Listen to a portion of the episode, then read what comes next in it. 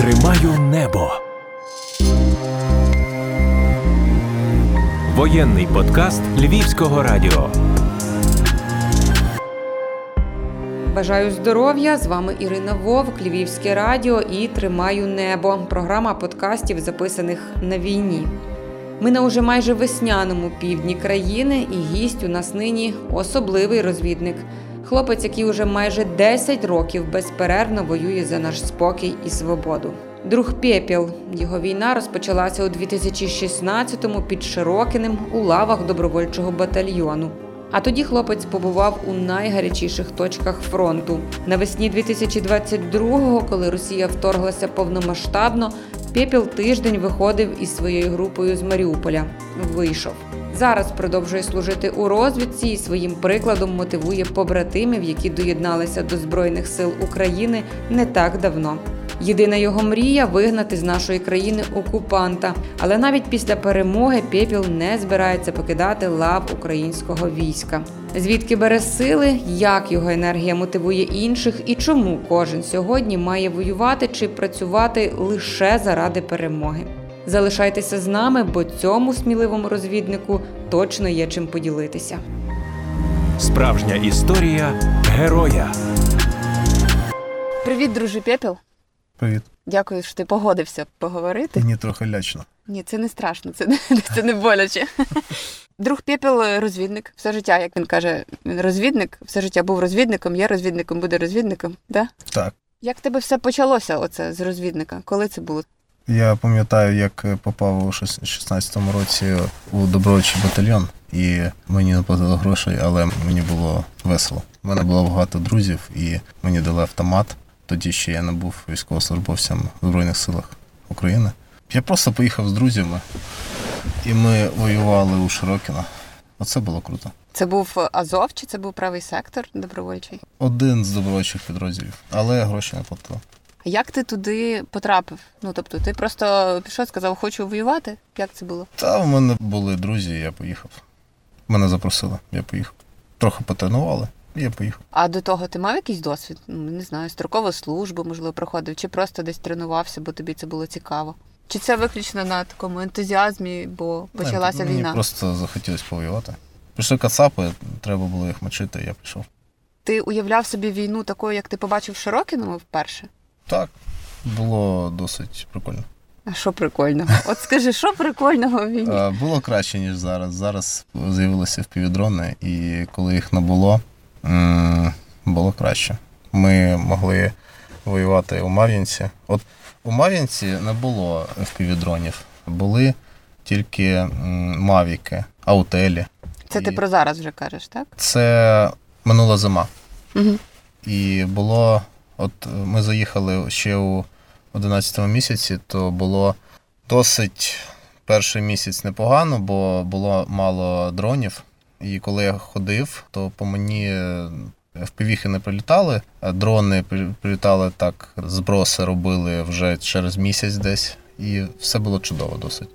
От я ходив вночі. Місто було таке ще ну вже поруйноване, але не зрівняне з землею, як зараз. Е, Бо е, дома, у е, у котрих я був, в мене була своя позиція, там були хлопці у підпорядкуванні, і цього дому вже нема.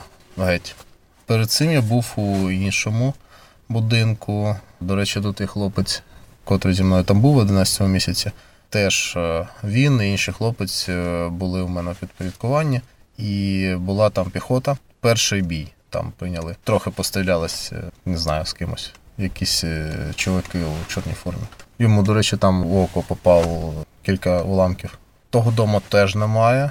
Його десь через два тижні танк розібрав, а потім у нас було так декілька будинків триповерхових, але ну, вони були такі витягнуті на кілька під'їздів.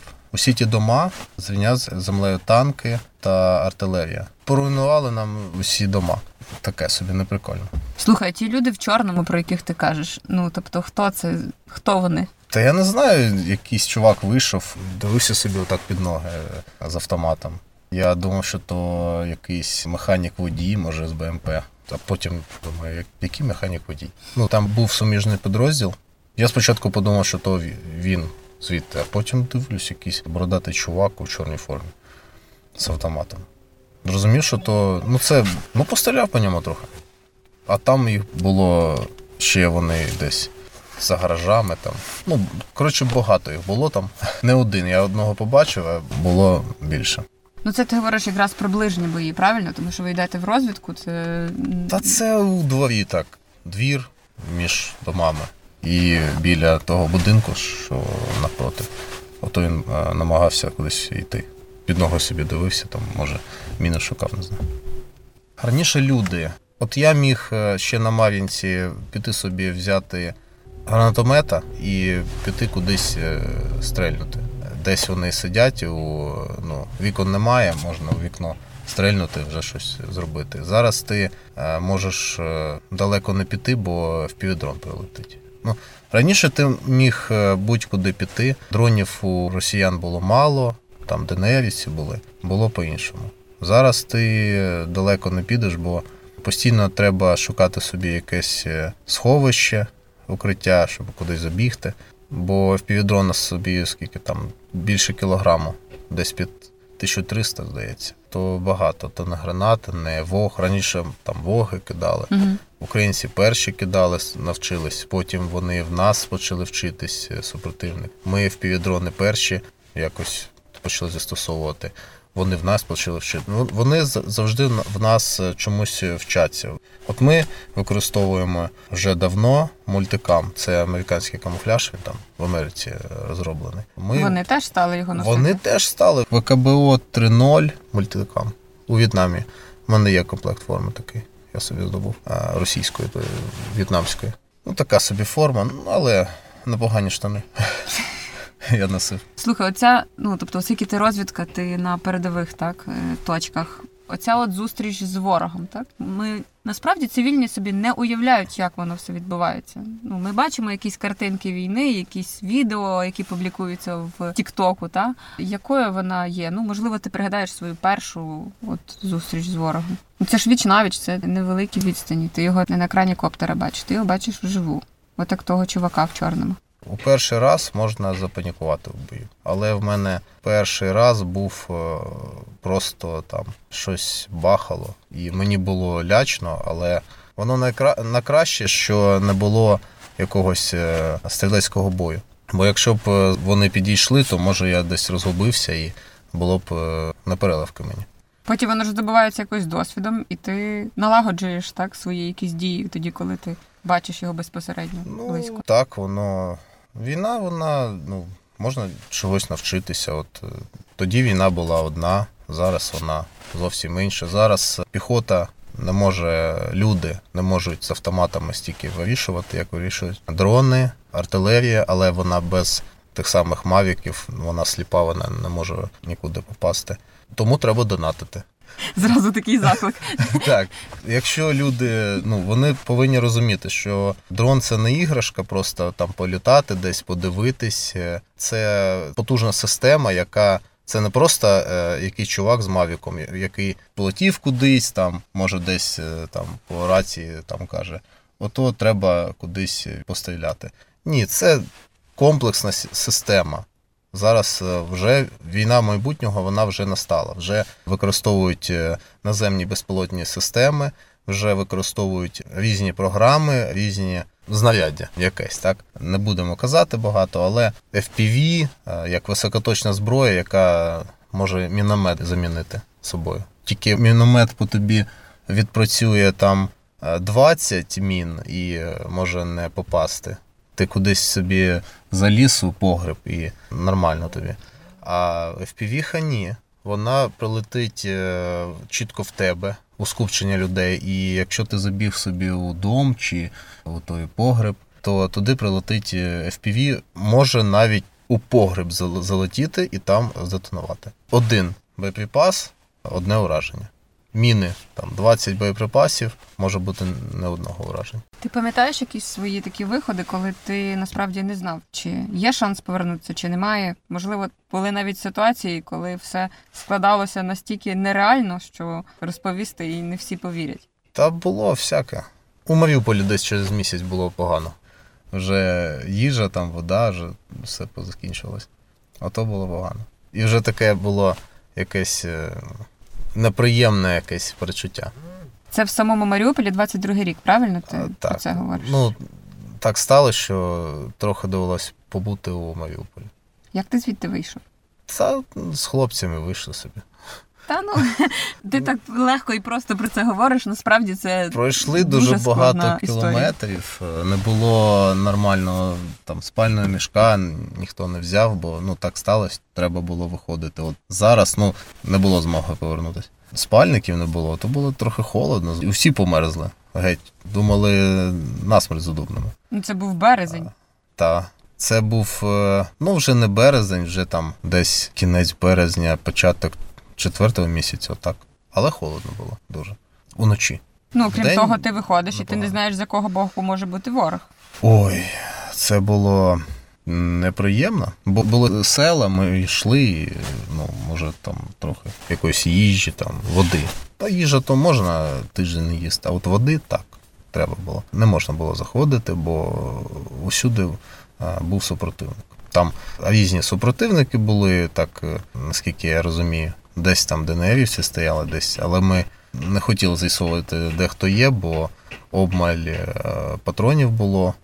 Ну там скільки було, стільки було там, скільки магазинів. А з чим ви виходили? Ви ж мали якісь штурмові рюкзаки там чи що-небудь? Мали рюкзаки, там в когось була вода, в мене була вода, я ну, завжди маю воду, але все скінчилось. Мені якось Часом. розповідали хлопці, які опинилися в ситуації, коли не було води, про те, що е, зараз, навіть в цивільному, коли в житті вони опиняються, вони завжди мають при собі воду, бо в них є страх, що їм забракне води. Так. Страх чогось, чи перестраховуєшся з чимось. Я не буваю просто у мирному житті. Ну, буваєш, іноді, іноді Ну там трапляється. може десь е, трохи. Але я, коли я у мирному житті, у мене є військова форма, у мене є там рюкзак, там щось є. Але може бути, що коли я буду бувати частіше на гражданці, то буду з собою носити щось таке, якусь пляшку води там, чи якусь там сумку, рюкзак, у котому щось буде. А якщо повернутися, до речі, до вашого виходу з Маріуполя, це не одна доба було, це було Та десь кілька тиждень, діб. десь тиждень. У вас е, було таке, що опускались руки, чи не вірили, що воно вдасться, цей вихід? Ну, бо тиждень, Е, тиждень треба виходити, було йти, не маючи та їжі. Треба було йти. Не знаю. Ну, хотілося вийти, е, хотілося поповнити БК, запаси, воювати далі.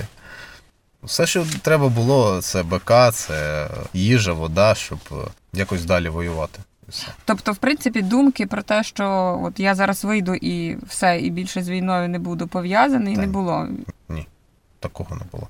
Е, Може, іноді е, були думки, що зараз е, десь замочать, але е, дякувати Богу, все чудово. А як ти страх опановуєш в такі моменти? Та я не знаю.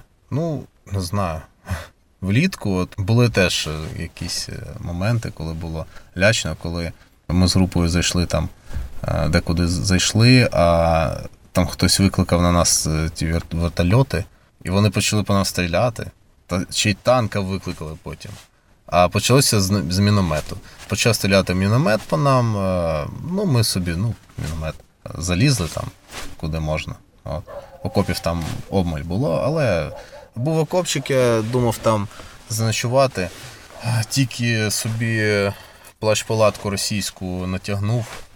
От. І, та вони так втікали, що автомати геть погубили. Так втікали.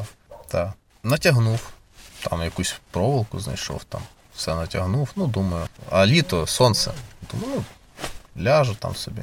Ну, пішов з хлопцями щось е, трохи там а, поспілкуватись. І прилітає в півіха, як бабахне. Ну, бабахнуло трохи. Ну, я ж біжу туди, дивлюсь, е, там хлопець в мене там був. Ну, ми зайняли оборону. Бо я прибігаю, він тільки собі встиг на тому місці окопчик відкопати російською лопатою. І От тільки він туди приліг, і ото прилетіло. Туди ще щось там. Встиг, мінометна правильно? міна, там так. Мінометна міна прилетіла туди. І коротше, добре, що він відкопав той окоп собі. От, бо рюкзак йому геть пропороло уламками. Потім ще ті вертолі... е, гвинтокрили. Бо хтось каже гелікоптер, хтось вертоліт. Вертоліт росізм, не треба так казати. А, гелікоптер це англомовне якесь е, це, а гвинтокрил мені подобається. До речі, стосовно мови, я насправді помітила, що навіть от російськомовні люди до війни зараз намагаються переходити е, на українську мову, вчити, досконалювати якось. Але на війні намагаються. воно важковато, бо якщо ти думаєш багато слів там іншою мовою якоюсь, то тобі важко якусь інформацію передати, віддати команду чи допові- доповісти е, своєму командирові. Тобі важко це, бо треба от зараз дуже швидко треба на війні це робити, а ти не можеш щось згадати. І е, найжахливіше це суржик. Я намагаюсь на суржику не спілкувати, щоб так. Бо... Ну, це бойові стресові умови, в яких ти мусиш, як ти кажеш, та, Так, швидке ну- рішення приймати і швидко реагувати. І логічно, що ти говориш тою мовою, якою тобі найшвидше і найзручніше в даний момент сказати. так, поки що так. Але от, наприклад, я приїхала ти зі мною українською, ще бечеш. Намагаюсь. Але треба трохи попрацювати над собою ще. Може, після війни, ну, як виживу, то Виживеш? щось. Ну, будемо сподіватися. Кудись е, походжу на якісь, е, може, безкоштовні, може там коштовні курси. е, І навчуся добре навіть думати українською. Не на суржику. Це круто, що в тебе от такий заряд, така мотивація й стосовно мови. Але я ще е, трохи повернуся до твоїх от виходів. Кожного разу, коли ти йдеш, ти розумієш, що це шалений ризик. Ти не знаєш, як воно буде. Тобто ти щось можеш спланувати, уявити, як воно може бути, але насправді ти не знаєш, як ситуація складеться. Ти якось готуєшся до непередбачуваних обставин. Я завжди готуюсь до якихось обставин намагаюсь врахувати все, що може бути, але от мені не подобаються якісь е, водні операції, назвемо це так.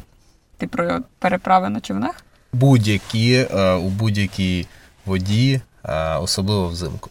Ще улітку можна. Взимку це мені от особисто не подобається. Але як треба, то попливемо. Ну, переправа на човнах це взагалі щось нереальне. Це для мене якісь, от я не знаю, зоряні війни. Ну тобто, це дуже складна штука. Як з цим ви даєте собі раду? Не знаю. Е, Ну, я не хочу зараз сказати, де саме ми на якому напрямку, але У нас багато річок. Так, е, коли ми були десь на якихось водних напрямках, то мені не сподобалось. Ну, це мені особисто. А є хлопці, які там, в мене є друг, який дайвінгом займався професійно, то він е, любить це. Але бронежилет трохи тяжко. А є же ж швидкий Є, скид. але не завжди хлопці можуть там встигнути, а потім у воді якось там. А воно може трохи десь зачепитися, погано десь відстіпатись, то швидко скид. Але форсувати річку можуть не тільки найсміливіші, але й найбільш підготовлені. Правильно? Туди ж не можуть відправити того, хто не уявляє, як це робити. Є якась підготовка, мабуть. Та є, і всяке там. У мене і на Д6 стрибав і підіймався на Говерлу з групою. Це все там Міноборони, там спеціально ці, то так. Ну а річка? А річка то теж мені не дуже подобається. Ні, ну але ж це треба вміти, правильно? І в горах мені сподобалось, до речі, так. Було А дуже де тобі, де тобі подобається? Дуже дивне питання, де тобі подобається воювати? А мені подобається місцевості? влітку, не треба спальника нести важкого, такого здоровезного спальника. Він не важкий і здоровезний. У наплічник ніяк його не туди не втиснеш, бо треба туди їжу покласти, воду, треба якісь е, приладдя покласти там е, для спостереження, для чого ще там, для може якийсь БК для того, щоб воювати. Треба там. В тебе якийсь там підствольний гранатомет. Треба, може, може на собі маєш щось, якісь воги, а може треба ще й е, у напілічника взяти. Ну Весь є такі люди, як ти, мотивовані добровольці. Є ті, кого мобілізували, і вони готові були воювати. Є ті, які втікають від ТЦК. Так є ті, хто не готовий. Воїном кожен може стати, і чи потрібно кожному Ну, готуватися і бути воїном згодом? Воїнами, розумієш, не народжуються, їми стають. Тому треба дуже багато навчатись, і головне мати бажання. Якщо бажання є, то е, усьому можна навчитись, навчати всьому. А буде користь з того, хто втікає від мобілізації чи не хоче Не знаю, це таке важке питання. Хтось не хоче воювати, е, але хоче на виборах голосувати. Як? Тобто людина хоче вирішувати якісь процеси у своїй країні, вона хоче мати право на вибор президенту, депутата, там ще когось, там селищної там голови там чи когось. Але людина не хоче е, брати відповідальність на себе за свою країну і захищати зі зброєю в руках, захищати свою країну від збройного агресора. Бо якщо не захищати від е, того агресора, то е, він прийде до тебе в хату додому.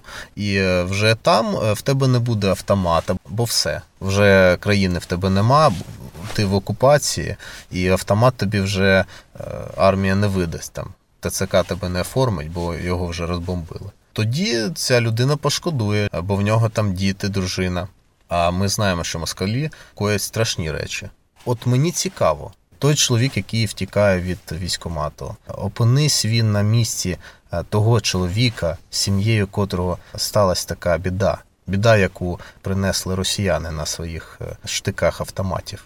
Пошкодував би він чи ні про те, що він не пішов і не взяв до рук зброю? Гадаю, що пошкодував, бо він не може захиститись від а, якихось е, шістьох, десятьох озброєних терористів, які прийшли до нього в хату, а в нього немає нічого. І він один. І вони можуть зробити з ним усе, що їм захочеться. Бо вони озброєні, а він Так. не може чинити І спротив. їх багато. А зараз є шанси, власне, чинити спротив, є шанси бути в лавах Збройних сил і робити щось заради своєї країни. І це, що ти говориш, це насправді дуже мотивуючі речі. І я думаю, що якщо їх почують, якось воно донесеться до інших людей, які ще досі не визначилися, чи вони готові, чи не готові, або кажуть, що не готові. Можливо, це якось вплине на Е, них. Зараз ці чоловіки можуть бути. От візьм- візьмемо цього чоловіка, так він вже може бути не один, він вже у війську в Збройних силах України, у будь-якому підрозділі.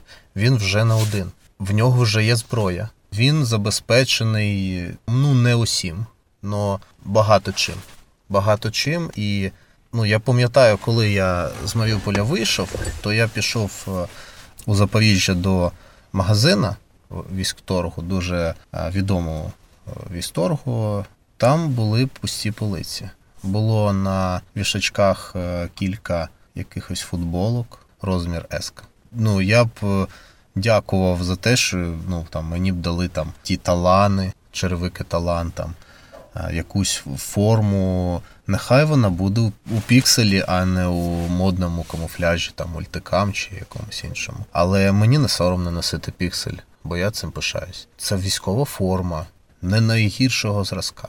Якщо брати світ, увесь світ, то ця військова форма вона не найгірша. Черевики, ну я не буду їх нахвалювати. Я тільки скажу, що коли е, росіяни, вони навіть з наших хлопців, які були вже на щиті, вони знімали з них черевики, ті самі талани, бо самі такого не мали. І для них е, ті талани були як лова. І це речі, які видає держава. Видає Ти знаєш, я вчора спілкувалася з хлопцями з піхоти, які розповідали про те, як вони переправляються через річку. Один із них дуже пошкодував, що він купив собі плитоноску на ліпучках, а не взяв з собою та, яка має швидкий скид, який йому дала держава збройні сили. Бо каже, з цим було б впоратися значно легше. Ну тобто він зацінив так, те, що те, що дала держава безпосередньо під час бойових умов, під час форсування річки. Ну, коли ми десь були у скрутних становищах чи близько до ворога, то не треба оці липучки, вони дуже голосно відсібаються. Ти як розвідник це Так. знаєш як ніхто. І навіть піхота, яка може отак. Ну зараз знаєш, е, знаєш, що в Україні найкращий, найкрутіший спецназ це піхота. От вони такі речі роблять, е, що іноді спецпідрозділи туди не підуть і не зроблять, а вони роблять. І може бути таке, і таке є. От зараз таке є. Коли наші е, хлопці десь можуть бути у будинку, а десь отак, от е, через дорогу або наступне домоволодіння там вже можуть бути росіяни. Чи можна шуміти? Я вважаю, що ні. Тому ну так. І до речі, в ЗСУ видають бронежилети досить різні. е, Там така різноманітна номенклатура бронежилетів. Е, Є і українські темп 3000, є там якихось е, країн світу, я не знаю. І видають безкоштовно. Але дуже багато темпу, все ще корсар називається. І вони на липучках так не дуже якісні. Липучки ті неякісні, самі бронежилети дуже такі незручні, ще й зелені. От. Але зараз е, дуже багато, ну, в моєму підрозділі, ну, я постійно е, бачу, як е, люди носять вже нового зразку, ті ж самі темп 3000, але вони у пікселі, вони закамуфльовані, в них є швидкоскид на тулупі, на плечах. е, Такі застібки, як їх не пам'ятаю, як вони, рок-застібки, здається, звуться, пластикові. І вони тихо розтібаються, вони дозволяють е, розстібнути бронежилет за е, лічений час, коли його обмаль. І це теж видають. Піпіл, ти втомився? Ти не два роки на війні, ти майже десять. Ну, я так, трохи більше за два роки на війні вже. Ну, але я ще хочу служити. Ну, зараз в мене плани далі служити. Війна, е, як скінчиться, то буду далі служити. Після війни також, так? Так. А є в тебе якась мрія, яку б ти реалізував після того, як ми переможемо?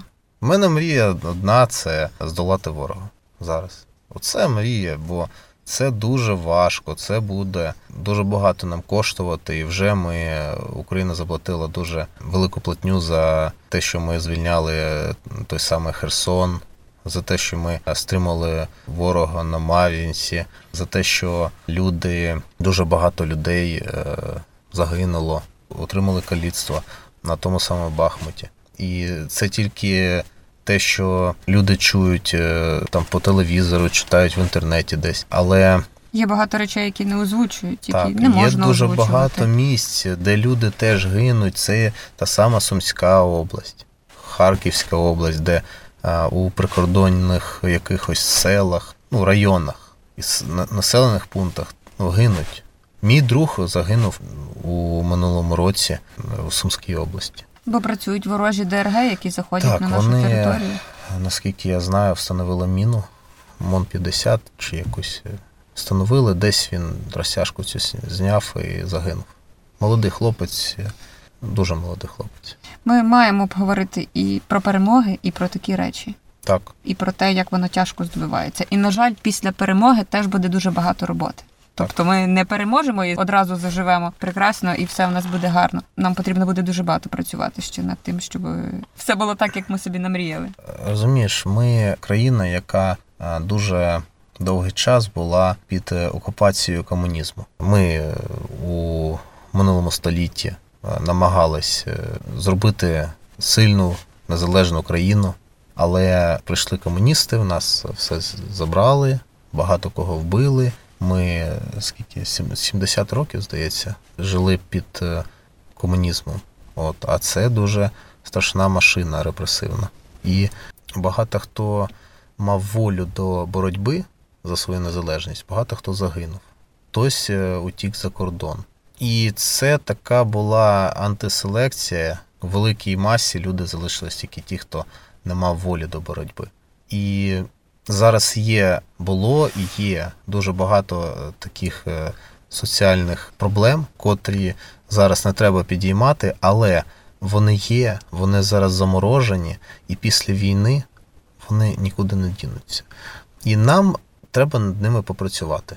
Якщо ми пропрацюємо ці складні питання, то ми зможемо стати краще. І знаєш, кращими е, стають і люди, як особистості, народи стають е, у складні часи. Пройшовши через е, труднощі, людина стає краще. І навіть наш соціум, пройшовши через, через е, жахіття війни і ще, все, що зараз відбувається, вже скоєно і скоїться у майбутньому тими катами, які прийшли до нас. Ми, я сподіваюся, станемо краще. Але над тими постсовєтськими проблемами треба ще працювати. Ми попрацюємо. Я знаю, що буде краще.